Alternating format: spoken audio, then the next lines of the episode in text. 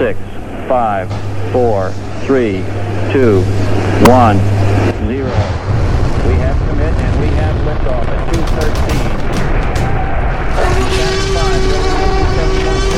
pounds of thrust and it has cleared the tower. Prepare yourself for a world of science.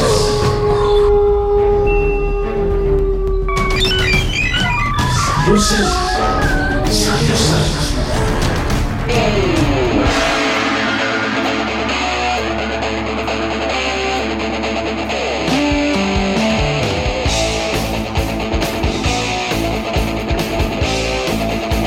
Is going on, everybody? Conley here with the Science Night in the morning. Yep, I said that singularly, and it's all good because uh, you know what? We have Dr. Sean Graham in the house all the way from Australia, and uh, he's going to be gracing us with a very optimistic uh, anecdote. Would you say that?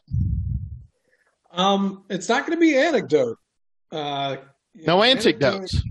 No, uh, it's because th- I've got a bunch of data for you guys. This is this is not So give us a little background. isn't yeah, so this is a super optimistic story, super optimistic uh, show, but we're going to be talking about death the entire show. But I promise you, by the end of the show, you will be glad to be alive. You'll be happy that you heard the show. I So promise. y- you know that okay, you're in Australia. You're down under. It's Right. not easy to live there, right?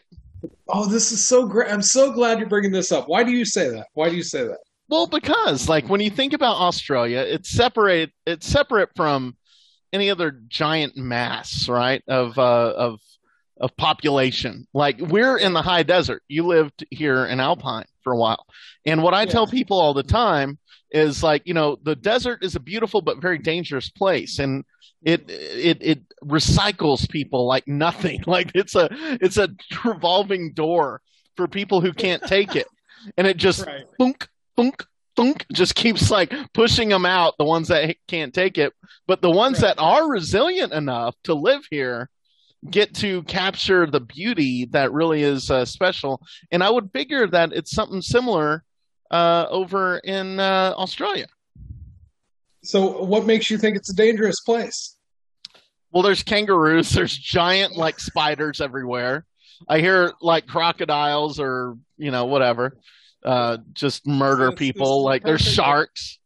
Yeah, this is a perfect lead-in for this for the topic of the show because I I know Australia has that reputation, and when people tell me when I tell people I moved to Australia, they're like, "Oh my God, are you going to be okay?" There's venomous snakes there, and uh, and I and I love. I mean, it's it's got to the point. Even though, tourism is uh, the number two industry in Australia, uh, be, behind mining. Mining is number one, and What do they two- mine for? All, everything, all kinds of rare earth minerals and things like that. Huh. But uh, you know, uh, coal, a little bit of coal. They're really environmentally, uh, you know, good about it. But it is their number one industry. It, it it it partially allows for the remarkably good standard of living that we have here in Australia. But number two is tourism. People love to come to Australia, but I wonder how much more tourists would come if it didn't have this bad reputation, and and it's totally ill deserved because even though yes there are lots of venomous creatures here and there are crocodiles in the northern part of the country it's one of the safest places on earth to live and it has one of the highest standards of living of any place on earth and you know Yeah, but for I, I- I just read a I read a uh, story the other day.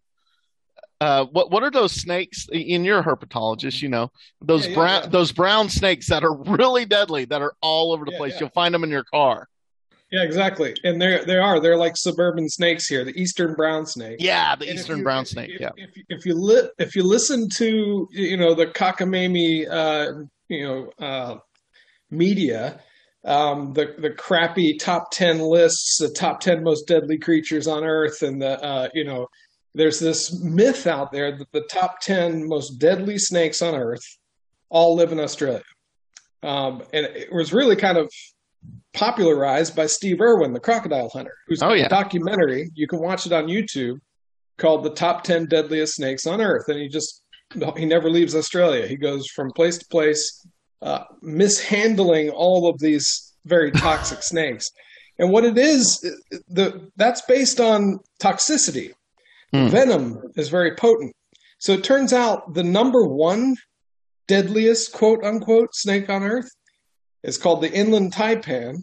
It lives out in the middle of nowhere in central Australia. And you know how many people it's killed? How many? How many how many confirmed kills? Zero. Zero. It's never it's never killed anyone.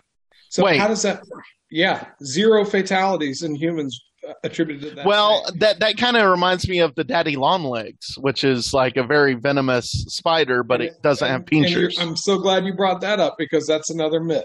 That's totally Oh, really? Yes. Yeah. Huh. The, the granddaddy longlegs. It, it, it's a t- type of uh, arachnid called. It's not even a spider. It's it's called a harvestman. It's in its Huh. own separate group. They they got those long spindly legs, and they're they're not venomous at all. They can't bite people. And you know Yeah. the myth is, oh, if they had fangs big enough to penetrate human skin, that they could kill you, and, and that's just not true. So there's it's a um, you brought up Interesting. Two great, uh, and we didn't even plan this, but thank you so much. You set this up so well because there's so many myths out there and so much misinformation, and the media uh, loves to sell things so much that they want to scare the hell out of you so that you'll click on the next thing or you'll watch the next segment on your local news. And, you know, when's the last time you were listening to the local news and they came on and they said, hey, it has never been a better time to be alive than right now, Never. ever. Never. And that is true. It is never in human history, every year that history turns to a new year, things get better and better for humanity. And the data Hmm. prove it over and over again. And that's what we're going to talk about today. Cool. I'm going to kind of I'm going to kind of uh, give you a ton of real statistics, not anecdotes and not crap, right? Um, and I'm going to give you uh, an outline of kind of the whole history of humanity and what was it like to be human for most of our existence up until about 150 years ago when something big changed. A lot of big things started changing and things got really good. Uh, And for a while, it was really good and it got way better for only uh, developing, or like developed countries. What Yeah. we, you know, we used to call first world countries, our country, and Western Europe. But now, the amazing thing, if you look at the data, the rest of the world is catching up. So we're right on the cusp of turning the corner where de- you know developing nations are are starting to show the same demographic trends that the US you know accomplished and finished back in the 1950s Yeah. right? Wow. uh, lowering birth rates, lowering fertility rates, a, a, a larger group of aging citizens, uh, all this stuff. And- even the developing world is turning the corner. So, Hmm. like in the next 50 years, despite what the media would tell you that you know the world is collapsing around our ears, we really have a chance to for the entire world to become to get this profile of uh, really good things and then move on.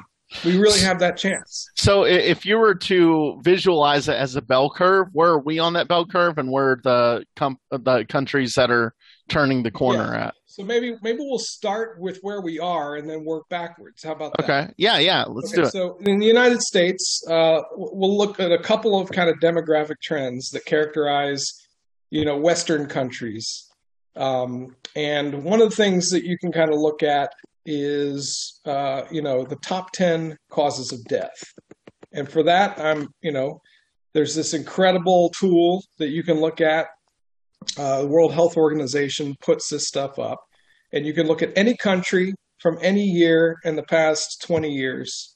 Uh, and I'll just look at this, uh, not not 2020 because it's a it's an anomaly, but 2019. So the top 10 causes of death. What do you think they are for the U.S.? Probably heart disease. Number Yeah, one. number one. Number one is heart disease. okay. Uh, do you, do you think that gun violence is anywhere on that? Uh, I rarely doubt it. Yeah, yeah, you're, that's that's good. Yeah, most people would would probably think that yeah, like gun violence is you know number three or something. Right. It's Yeah. top ten. Now, suicide by, by uh, is suicide is nearly on the list. It's not, but it's like number eleven. Well, they call they call that losing your battle with depression is what they call Right. that now. Honestly, I'm not like making a joke out of it. It's like real. Like that's what Well, they I'm call it gonna- now. I, I don't care what they're trying to. They're trying to use a euphemism. It- Yeah, yeah, suicide's a word in the dictionary, and they can stuff it. It- Okay, all right. you know, I don't care if they try to change the word to make it sound better. It's it's It is what it's up is, Higher, and my point is that it's higher than homicide, Oh wow. Okay. Yeah. even globally. Globally, which is that that's actually amazing. Think about it. hmm Uh, so, top 10 in the US, all the top 10, none of them are infectious diseases uh, for the past 20 years. Wow. It's all it's all like, you know, stuff associated with aging, heart disease, kidney disease, stroke, uh, you know, these kinds of things, uh, cancer, right? Mhm. These are things that are associated with age that really like we can't cure these things. We never And associated with lifestyle choices too. Well, no, yeah, and, Wouldn't you think though? obviously, yeah. So a lot of these things you can delay having a heart attack, uh, right? If you eat well and you're healthy and that kind of things, having an early heart attack, right? That's probably not a good thing. But look, it, you you can't cure all of these things and expect people to live forever. A lot of these things are associated with age, and there's really like you could live to be 99 and you'll still die of a heart attack. Right. Right. Yeah. it, it- it's it, these things are associated with super old populations, people that had the privilege of li- living to be 85 years old or plus, right? Yeah. And like, no matter how good you live your life, you're you're still, uh, you know, when you die in your sleep, that's probably because of heart failure, and you're going to get Hmm. on this list as heart disease, right? Yeah. It's it's just the way it is. These are things associated with aging populations. Cancer, especially. Cancer is a really good example.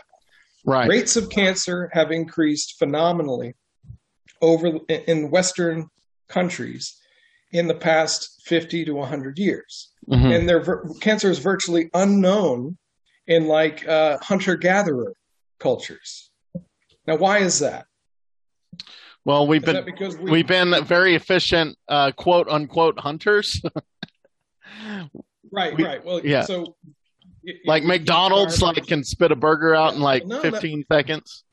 Yeah, and you know this is another interesting trend, and and you're wrong by the way, but you're right in a way, but you're also wrong. It's kind of the same thing we're talking about. Yeah. Over Yeah. the last 100 years, uh, uh, deaths associated with infectious diseases, mumps, measles, flu, those have all plummeted during the same time period that Hmm. cancer has increased. So you can look at that two different ways. Hmm. You can say, oh, well, I guess that means vaccines cause cancer, right? Well, you could see it that way, but Yeah, Age. an idiot, Age, an idiot too. would look at that. That's right. An idiot would go, okay, uh, because we're vaccinating more, we're curing infectious diseases, preventing them, but we're causing cancer. No, everyone's Prolonging. long enough yeah. to get cancer. Right. Cancer right. is associated with age. You have to get multiple mutations Uh, over your lifetime. They accumulate, and eventually you're going to die of cancer. And there's hardly anything we can do about it. Even if we cure certain cancers, other ones will pop up. If you live to be 130, there's a really good chance that sometime in your life you'll accumulate these mutations, you'll get cancer. Cancer is a, a disease of privilege. It's a, Right. you're lucky to live long enough to get cancer. 150 years ago, hardly anyone died of cancer because nobody lived long enough to get it. But what do you what do you talk about like those kids that you see on the the the Yeah, commercials yeah. that you Yeah, donate? It, it's very rare, though. It's very It rare. is And, rare. know, Okay. And like 150 years ago, people still died of cancer, but it was just rare. It's Right, all right. percentages. It's all numbers game, right? Okay. So that's really what's going on with the trend. 150 years ago, very few people got cancer because uh, the this is an, another telling statistic. You know, before the Industrial Revolution, average lifespan of humans was about 40. 40 years. What? That was life expectancy. Life expectancy has nearly doubled, and only in the last. Well, wait, wait, hold on, hold on. Did that number get skewed because like back then they had about seven to ten kids per family, and only half of, not even half of them, maybe Yes. even more than half, were expected to live. So wouldn't that skew the number? Oh yeah. Well, so that but that counts, doesn't it? The fact that you had a 50% chance of dying before you were 3 150 years ago? Right, right. Yeah, but it's uh, not- Yes. It, it seems like you're saying that people that once they hit 40, they're going to die, but that's not the case. It's just Right, that it's just there's a whole bunch of like two and Oh, three yeah. and four and Yes, yes. all that stuff. So, so people still lived to be grandparents 150 years ago. There were still Yeah. people who lived to be 75, 80, but they there just weren't as many. right. Nowhere near as many. Sure. And uh, a huge driver of that trend was not necessarily adult mortality, but infant mortality.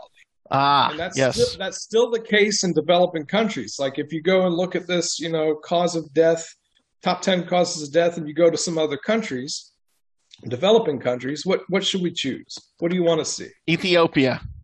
Okay. Haiti. How about Ha- Haiti or Ethiopia? Either one. Okay, yeah, these are ones that you know are the stereotypical. Um, you could, Well, my cousin went to Haiti, and he he gave me some really cool details uh, about that. He won a, a really prestigious award, an Emmy, for the document uh, documentary that he did in Haiti. So Yeah, so um, the picture changes. It's amazing though. Even in Haiti, number one, heart disease, yeah, number two, stroke. Incredible. This is what I'm talking about. This all related to the mind. heart. When I started when I when I started looking at these data, I was like expecting you know infant mortality, diarrhea to be number one and two in some of these developing countries, and it's not. Now, Huh. if you go down the list, it starts picking up. Uh, infectious diseases, there's like five or six different classes that are in Haiti that you don't see in the US. Neonatal conditions, that's, you know, infant problems, that's number Uh-huh. four. Number That's four. four. Yeah. And so Wow. you have that in developing countries. You still have, now I would guess that, let's look at, let's test this hypothesis. If you went back to 2000, I wonder if it's. Let's see where the bell curve is. Oh wow! So this is this is telling. So heart disease number three 20 years ago. Huh? Number one, AIDS. HIV. AIDS, Number really? one. To 2000 conditions. Oh, just 2000. Yeah, and in several African uh, countries, uh, HIV/AIDS is still number one. Um, and no- like or number two. Well, why the hell That- they have all those shitty concerts in the nineties? Well, That doesn't. They didn't. That was not cool. Okay, That's a all right. warning. Like, yeah, this is another thing. You know, it's still out there. Uh, we have you can treat it, and so it, it's amazing. Even in Haiti, it wasn't even in the top ten, I think, in 2019. Uh, but let's get back on track. Yeah, Okay, it- sorry. It's, it's still on the list in 2020. It's just down to number five. So Wow. looks like they're getting things under control. They're Huh. uh, they're not getting it under control everywhere because not everyone has access to the treatment Hmm. but you get the idea that uh, infant mortality is a huge driver of you know lower life expectancy, okay. uh, and it is a characteristic of uh, you know the the kind of demographics of developing countries, Yeah. not of Western countries, and it's a characteristic of demographics of uh, for most of human history Wow. right? So developing Okay. countries are still showing these old these the demographics that we've had since we were primates. Extremely high infant mortality, low life expectancy, um, and you know death due to infectious diseases and violence. These are all Hmm. characteristics of uh, kind of more developing countries and hunter-gatherer societies.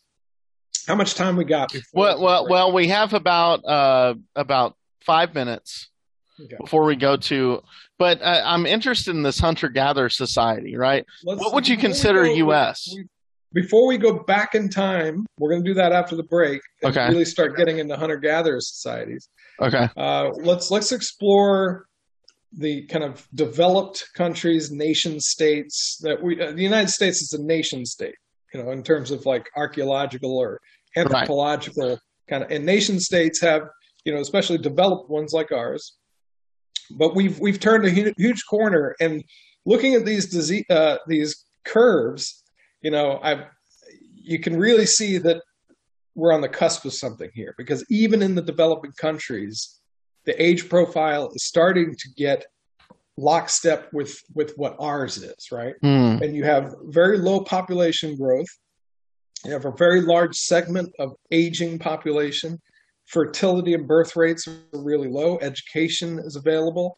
Uh, contraceptives are available, and so you start seeing this this uh, profile of a population that's not going to necessarily wreck the environment if you if you make some good decisions. And this is happening everywhere, and and even in the developed world that, that we've turned the corner. If you look at Afghanistan in 2002, where would you expect? Where would you expect Afghanistan? Like a crater, probably a crater. Right, yeah, you're thinking this is one like it was in alphabetical order. The, these little, Like, these uh. Mine or maybe like a missile. Uh, you Yeah, know, 2002. We we sent everything over, and we didn't keep Yeah. the receipt. So Exactly. Well, so and that's amazing. So in, uh, in 2002, um, Afghanistan's developing country. Um, neonatal conditions number one. So infant Okay. mortality is super high. Heart disease number two. Huh.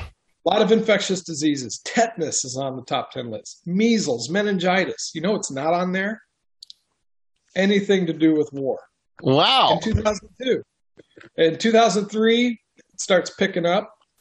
Uh, I think it really takes off in 2007, if I'm not mistaken. Yeah. So, number eight in Afghanistan in 2007 is collective violence and legal intervention, which is a euphemism for war.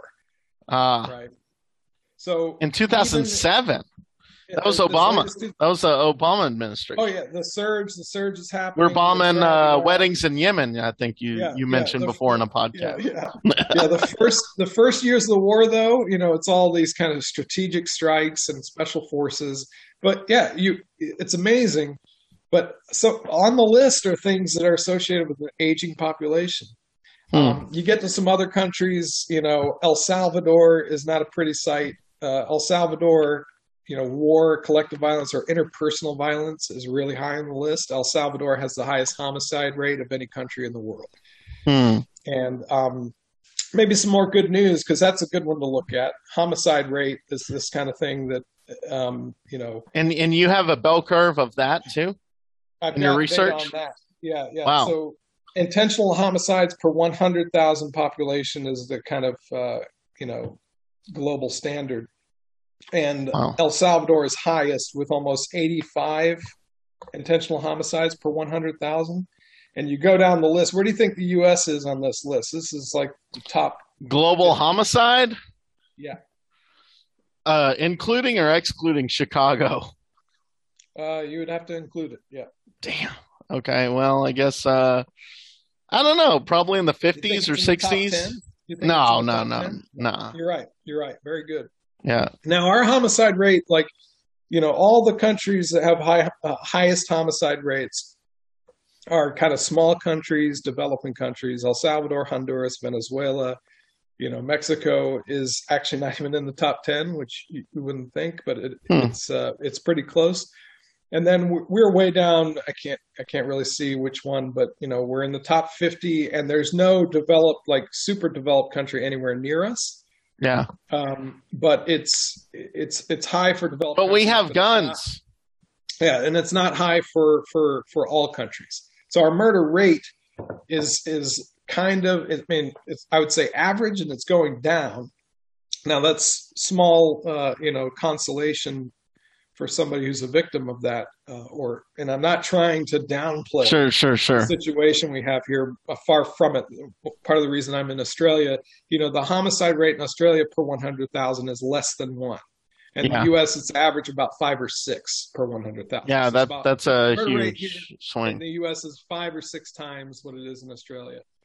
Um, Yeah, you take Chicago out of the equation though, and then like that that number. Well, yeah, and and the major source of gun violence in the U.S. is not mass shootings, which are horrifying and scare the hell out of me.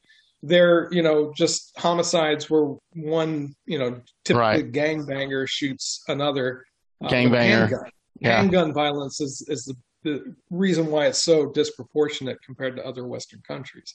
Hmm. It's it's a huge problem. I hate it, but you know I'm just putting it in perspective. Now, here's Yeah. a good segue. Here's Yeah. a good segue to the next segment where we're going to go back in time and see what it was like when we were hunter gatherers, when we were pre civilized, pre state level societies. What do you think the homicide rate was back then? Do you think it, like when we were? Well, we were, you know what?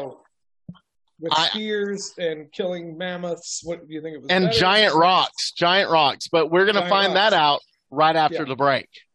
Cool. All right. Hey everybody, we're the Science Nights in the morning. We got Sean Graham here, Conley Razor as always, and we're talking about how it's never been better to be alive. It's a good time to be alive. And to prove that to you, I'm going to talk about death the entire show.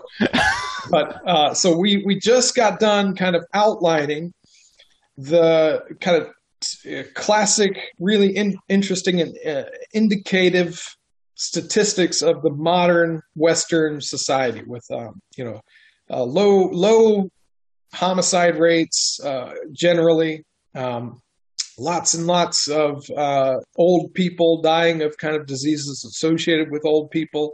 Uh, low infant mortality. Those are the typical things we see in, in right now.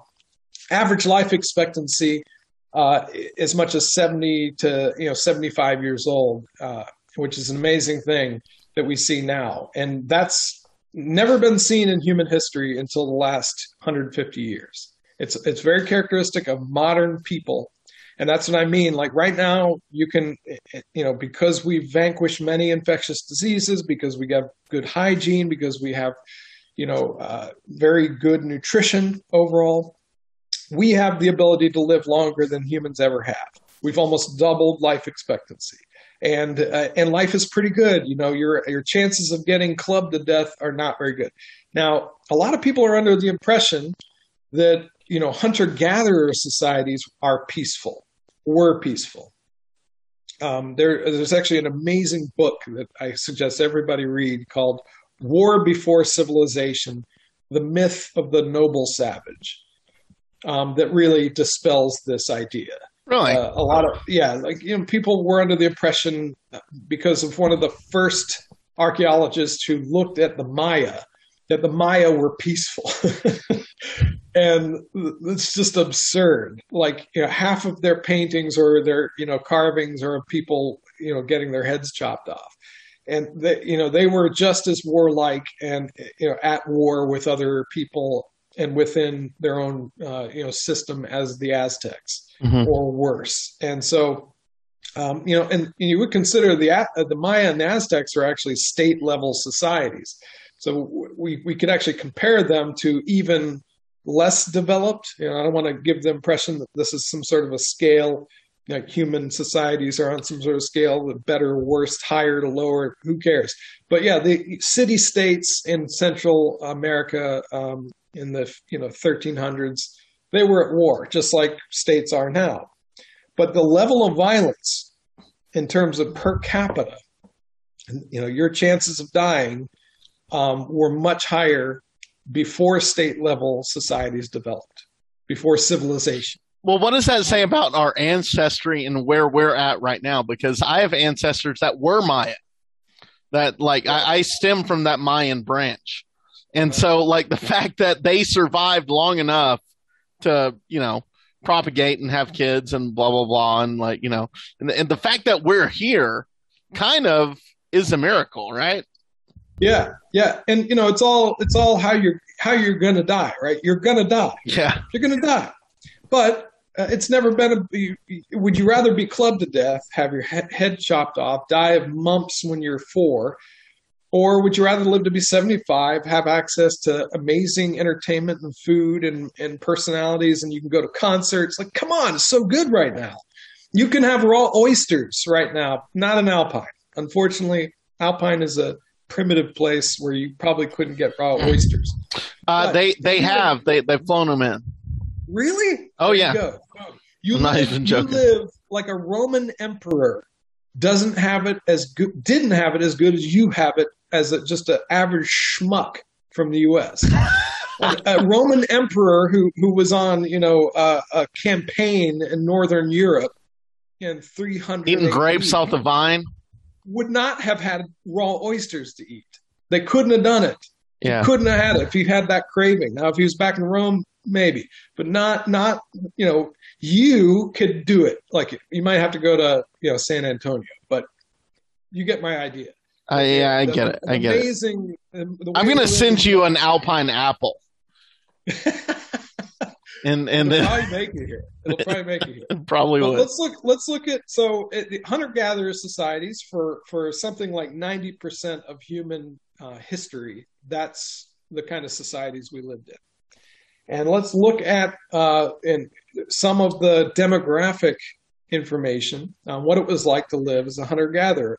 And we have these data from a couple of sources. We can kind of conjure them and estimate them based on archaeological evidence, right? Mhm. Oh yeah. And we can also look at a few cases where there are still hunter gatherers living right now, or you know, back uh, in the 1960s or earlier, when you know anthropologists studied them without disturbing them. They hadn't been contacted or, or influenced too much by con- you know modern civilization. So it's a you know, there's enough data out there to get an idea. And the homicide rate among uh, pre civilization societies, we can look at both farmers that were pre civilized and hunter gatherers. Hmm, And homicide rate for hunter gatherers was about 175 per 100,000. Do you remember what it was for El Salvador? I have no idea. It was 85 per 100,000. The highest homicide rate in the U- in the world today is in El Salvador. Really? 85 per 100,000, nearly twice that for hunter gatherers. Hmm. Well, well why why is that? Is that because like um technology wasn't evolved enough to make us like not care? Like did people not like pull weeds up out of the ground and smoke them? Like what what what No, what, what is the what are the X need- factors here? we don't we don't need a value judgment thing. I think most people would jump to conclusions and say, "Oh, we're just so so much better people now, right?"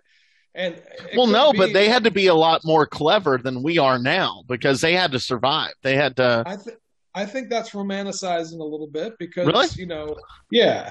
I think that we're just as clever now as that we were ten thousand years ago. We got the same brains. We just know different things, right?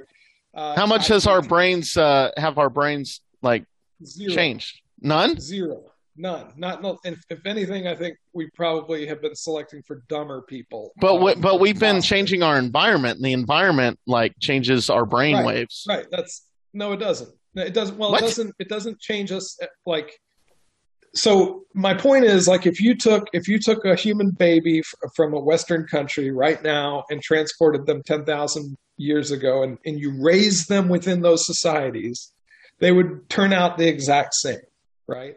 As a society, I- yeah, the the society, the culture gives you the the intel, you know, all the information you need to live in that culture. I think we could probably agree on that. And Yeah. vice versa. If you took a caveman from 50,000 years ago in Europe and transported them as a baby here to the US now, they would grow up wanting to listen to, you know, you know so basically, what you're saying is that as long as the library is extensive, the culture can adapt. Right. Yeah, the easier. brain. Uh, there's there's no evidence that you know, you know brain cranial capacity has increased very much in humans over the last uh, fifty thousand years. Well, we've hit. Hey, we've hit a plateau. In the last, yes, I think that's 100. percent The last two million years, what's gotten more elaborate is the culture, not the brains. Does that make sense? Right, culture. Yeah, Right. exactly, Right, exactly. right, right. In the last Yeah. two million years, our brains uh, uh, capacity has gone off the charts. Right. Yeah. When we diverged from our last common ancestor with champ- chimpanzees, we had about the same cranial capacity as a chimpanzee. And over the last two million years, that you know went off the charts. It became the largest in proportion to size of any uh, animal that's ever lived. So that that has changed. But since in the last you know two hundred thousand years since we became fully modern humans, not much has changed brain wise. And so I don't think you can I don't. point to that. uh, okay, well, I, I don't know if you've looked at TikTok lately, but uh, the our our our gluteus maximus muscles are starting to turn uh, a lot redder hue. If And you, I don't uh, want to give the impression. I don't want to give the impression that humans have stopped evolving because we we are evolving in certain ways. Uh, you know, genetic changes are occurring. I just don't think that anything is happening really nothing exciting is happening with the brain, and so I don't think that you can point to that as like, oh, hunter gatherers had small brains, and so they like to kill each other. It was, I think, it's more of a function the, the small uh, small population sizes that are in kind of fierce competition for resources because they're having to hunt for food, they're having to gather all of their supplies. Uh, there, there is not as much collaboration going on in order to find food, right? They're just, you know, going around.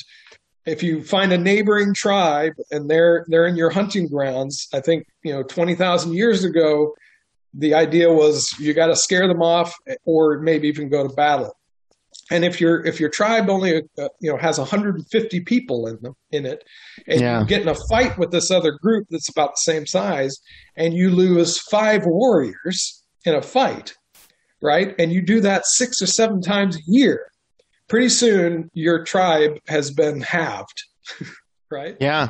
that's how it works That's So conquering. homicide, 101. homicide rate war was much more uh, costly and i give you some numbers there's numbers so uh, per capita death rates from war in hunter-gatherer pre-civilized farmer societies uh, could be as high as 50% on average 50% of the whole population now imagine if world war ii had happened and half of—that's of like Europe all the men, though. No, they're not all men, but there are. It's mostly men. You're right. But they go. They go. They would go in and sack another village and kill everybody.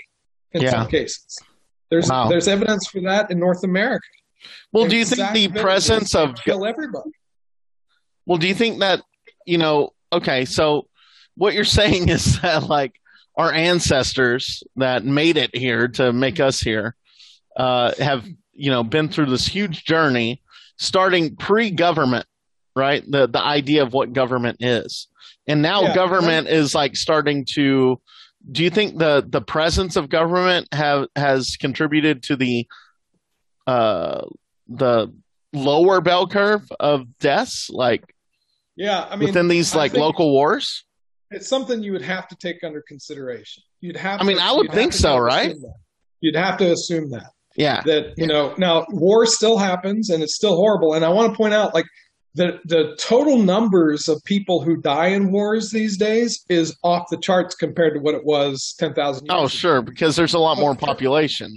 exactly that's what you Yeah. got to take in and so in in Europe Yeah. in some of the most warlike civilized countries like you know uh, France in the in the like 18 early 1800s is Napoleonic France the the death rates per capita from war are like 12% at the highest right and this this includes people who died from horrible diseases while they were out on the war path right so it's like it's it would be even more disproportionate if you were to uh, really be able to figure out who died directly from combat but Yeah. yeah, the, the the numbers of people who died during World War II are just absurd and outrageous, but proportionately and per capita, they're much lower than they were for hunter gatherers.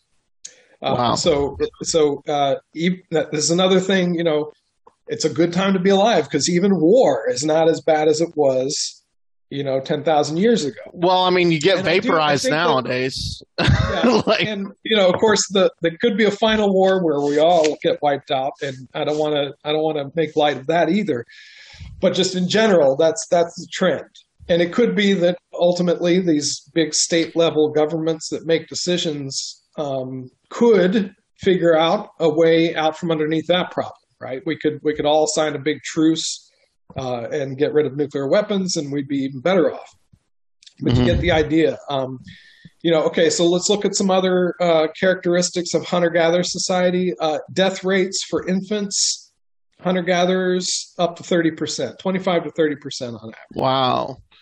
Uh, Yeah, but they didn't have contraceptives, Exactly, exactly. right? Um, and they didn't have, you know, uh, maternal wards, right? They're just dropping them there in the jungle.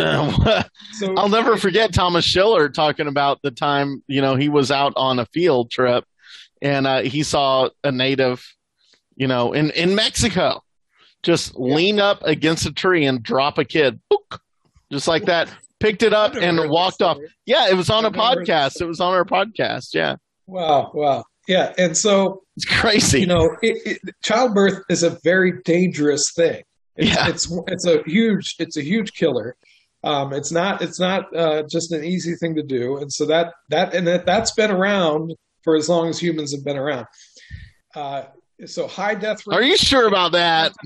Yes, because here we're going to keep. I know. I'm keep kidding. turning- I'm kidding. Go ahead. Keep turning back the clock until we talk about um, our nearest ancestors, chimpanzees. They have this same problem: high death rates in infants. It's characteristic of of um, our ancestors, our closest relatives, uh, human societies that are in developing country now. And it's really only in the last 150 years where these infant death rates have gone to just like one or two percent instead of 30 percent. Is that because human intervention? Of course, it's because of medicine. Right. and a lot right. of the, a lot of these things uh, you know here's a shout out for science a quick anecdote here you get an anecdote i was in a philosophy class and uh, my philo- philosophy professor was uh, putting together a straw man not on purpose but he said these scientists he was saying it like science was He was uh, building it up. philosophy. Right. Yeah. Yeah, he's like, these scientists say they're going to make us live forever, and they haven't done that. They never will. And I thought, this dude was like 78 years old. And I've only thought of this You didn't experience the world. later. Yeah. But I was, I was like, dude, the reason why you're even standing here is because of science. Yeah. A hundred years ago, you would have died when your, you know, your average life expectancy was 40, not 75. Wow. So we've doubled, science has doubled the human lifespan. We've done all these things. Vaccines are part of this thing. Hygiene, all this stuff was discovered by science, by medicine. And so, you know, how to deliver a baby safely, that's that's you know something we do. The keeping your baby from uh, communicable diseases in their first two years. That's you know the germ theory of disease. That's science, baby. Well, that, that well, science is. Uh, I mean, in concert with technology. I mean, science. Technology is science. Yeah, yeah. And you can't divorce science from medicine either. Well, you can try, but good luck. Yeah. So Yeah. There's no. well, I mean, because of doctors." homeopathic or whatever. But Yeah, that's all because of doctors. It's like, look, the placebo. helped Placebo's always a base. There you go, null hypothesis. So, Yeah. uh, there you go So- for hunter-gatherer societies. And okay, so war, homicide are high places, uh, are are ways to die. Something like thirty percent of adults due to war or homicide in hunter-gatherer societies. Could you imagine if thirty percent of people from Alpine died from war or homicide every year? How much we'd shout about that. And if you didn't die of somebody killing you, you died of infectious diseases. Wow. Where uh, if, if you look at hunter gatherer society, something like a third of infants die of infectious diseases. Middle childhood, it goes even higher 60 to 70% of that age class. Adults across all age classes, a good portion of the population is dying every year of infectious diseases. This is characteristic of developing countries, uh, of hunter gatherers. This has been our history for 90 per, this is why But where's the line between infectious diseases and biological warfare? Because we used to like back in the day, we used to halt like literally uh, people with the Black Death. We would like value them and like you know sling them in a giant ass slingshot over the castle walls, like to the siege that we're trying to take over. Yeah, You know, that like- happened. That happened, but nobody. How is that any exactly different now? to do it. How is that any different now? Yeah. Uh, nobody's doing that anymore. Oh, okay. But you know, by a lot. so this this was not be, during war, right? These are hunter gatherers that were studied in the 1960s in Venezuela. There's no war going on. Oh, okay. In the '60s. Okay. All right. Cool. this is just and and you could look at any any group you wanted and and you can get data from you know from other uh, Yeah. Okay. Well, groups. that makes sense. That makes that And- makes a lot more the sense. profile the profile matches that of uh, wild chimpanzees wild gorillas Yeah. and so this is the kind of we're zeroing in on the kind of uh, path and, and the sort of environment that we evolve from i'm not sure how much time we le- have left Uh, we have about uh, well, we're about to get to our next segment. So Perfect. So when we come back, I'll kind of merge this pattern of what it was like to live when we were hunter gatherers 10,000 years ago, what it's still like to a certain extent in developing countries, and we'll kind of look at how it's just like chimpanzees live. Cool. It's like wild gorillas have these same exact, uh, you know, profiles, except uh, there's there's a, lot better chance of getting killed by a leopard. Which we can outrun. No, you can't. But Yeah, well, we can outrun a leopard because uh, we talked about it during your and mine like uh, running uh, segment. Uh, listen to it on Oh, Spotify oh, right oh, now. oh, over the long distance. Yeah, yeah, long distance. Yeah. Yeah, Okay, all right. If he's got the jump on you, you're dead. No, if yeah, well, I mean, if we're in the radius, yeah, we're gone. We're toast. All right, we will be right back with Science Nights in the morning. All right, everybody, back with the Science Night in the morning. Dr. Sean Graham, all the way from Australia, uh, hanging out with us here uh, on this uh, beautiful Saturday morning that we are experiencing right now. And you know what? It is good to be alive. Uh, right now, as we've uh, all uh, kind of been constituted to realizing during this whole entire podcast.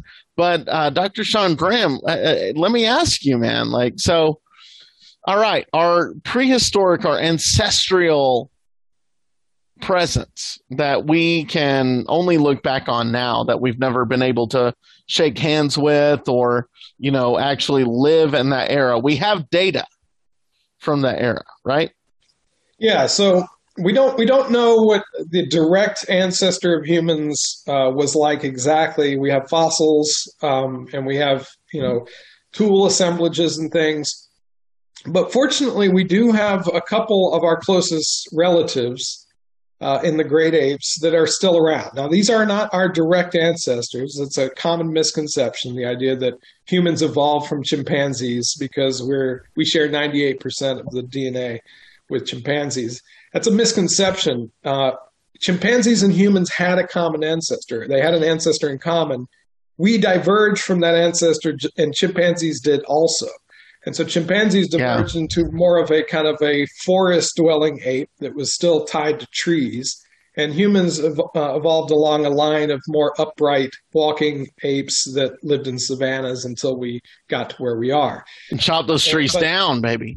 Yeah, yeah, and and now you know human humans are a source of mortality for chimpanzees. We kill chimpanzees and eat them, and and Really? We eat chimpanzees? Sure, sure, sure. and gorillas. No way. You know, Really? for, you know, and, and, oh yeah, uh, and vice versa. Every now and then, chimpanzees They eat us? They'll run into a village and steal a. Uh, a it's very rare, but it does happen. They're they're Huh. predatory. They're predatory as hell, and they're incredibly they're warlike. Chimpanzees have about the same homicide rate as hunter gatherer humans did. Can you believe that? If 125 That's crazy, out man. 100,000, they'll go. They kill each other within a group and across groups. So that's a way. So they'll go on the warpath. Dude, I, okay, yeah, that's that's creepy to me because I thought I knew everything after reading Michael Crichton's Congo. Yeah. Like, I'm not even joking, dude. Like, seriously. I think actually hilarious. I've read that, and, and I remember him talking about chimpanzees snatching children in that book. It's super. Oh, yeah. It's hardly even worth mentioning, but it does happen. But the idea that they're they go on the warpath, it's very similar. So you can see how, you know, talking about chimpanzees and early humans makes sense. They are Yeah. they're pretty closely related, and they have a lot of things in common, and they have a very typical uh, demographic profile as we've been talking about that you know, hunter gatherer people had, uh, probably ancestral human populations, uh, you know, human ape hominids, right? they probably had it. And then developing countries still have to this day. Super high infant mortality rate. 20% of, of the groups killed by, uh, you know, aggression within and between groups. Uh, and huge numbers die every uh, every year. Fifty to sixty percent of the population can die across all age classes of infectious diseases every year. Hmm. There you go. So exactly- there's parallels here. Yeah. huge parallels. So you can see that for most of human history, we've had that same profile: uh, prone to violence, dying young, dying of infectious diseases. Uh, very few live to be old. Uh, and one big difference that may not have been very big between uh, you know chimpanzees, hunter gatherers, uh, which is totally different now. Another big thing and a telling example of something that's changed is that uh, up to forty one percent of mortality in chimpanzees at one site was caused by a leopard. Nearly half the population, nearly half the population in one year was smoked by a leopard. A single Really? leopard. Yeah. What a single Friday- leopard? Yeah, a, like a Do you think the they made myths about it? Like, did they They did. tell their like Oh, kids yeah. and grandkids and Uh, stuff? Undoubtedly, undoubtedly. And That would be so crazy. Just it, this thing just sets up shop, Yeah. sneaking around, and picks them off one by one when it's hungry for a whole year, and smokes Oh, half the population nearly. And this is characteristic of primates uh, in Africa, in Asia, monkeys, uh, rainforest. Uh, Thirty percent of the diet of leopards in African rainforest is primates. Well, okay, that that, that brings us back. Huh? Gorillas, they can take gorillas. Holy, well, yeah, that makes sense because they're faster. They have Yeah. those claws that can lash out and break Yeah, down the muscles. They get them, and- in ambush. They, they get Yeah. them in ambush. They get them behind the neck. They Right. nev- never saw what was coming. Uh, but but that's really interesting to me because like you know it, it brings me back to the mythological times of our ancestors like we were talking earlier about the maya and the aztecs like the jaguar was something to be worshipped right exactly. like so i wonder if the Yes. jaguar was something that caused a huge mortality within Well, that per, yeah. uh, like you know I think. Well, certainly they they definitely they probably killed people occasionally, and then we know that the uh, leopard or jaguars can be man eaters. We finally know that. Uh, there's been uh, a couple of case studies published uh, recently, so they do kill people. But yeah, we tend to venerate these things that are very powerful, and and and power can kind of go to two different ways. You can either venerate, you can like respect and like bow down to power, or you can fear power, or you can do both. And and guess which guess which animal constitutes and, and elicits the most of these kind of ambivalent fear slash respect across all human cultures for all of human i would have to say for all of humankind in existence like across the pinnacle across cultures, across cultures, species. from, from like some of the earliest you know I would say, dude, the noble otter. It's a good guess it's a good guess The beaver? Yeah. seriously do you have a good do you have a real guess Uh, well, no. Uh, well, honestly, I, uh, snakes snakes. Really? yes Okay. All So right. we bring it all the way full circle. We were talking To the serpent, the serpent of the uh, the snake of knowledge. the snake of The apple of everything, truth. This- yeah, and and and cultures are all over the place, and you know, most most have a kind of a, at least a healthy fear and respect, but there are several lots of cultures that completely venerate snakes to the point where people will handle them and um, respect them, don't kill them. You know, in India and in North America and in Central America, snakes were venerated. They were also feared. Super ambivalent, but it's across cultures. You look at nothing. Nothing comes close to you know the mentions of snakes throughout literature, throughout history, carvings, you name it, and uh, it's the only animal that cross culturally uh, you find people dream about. The only animal across all human cultures. It's, there's something uh, we, they, the snake has bored itself into our psyche. Well, yeah, but that that that's from where we can start. You know, uh, recording dreams too.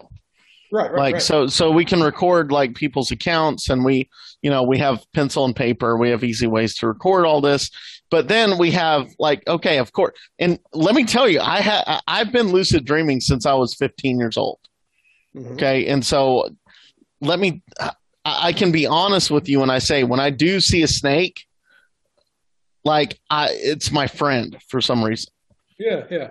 That's so Yeah, weird I don't is. get it.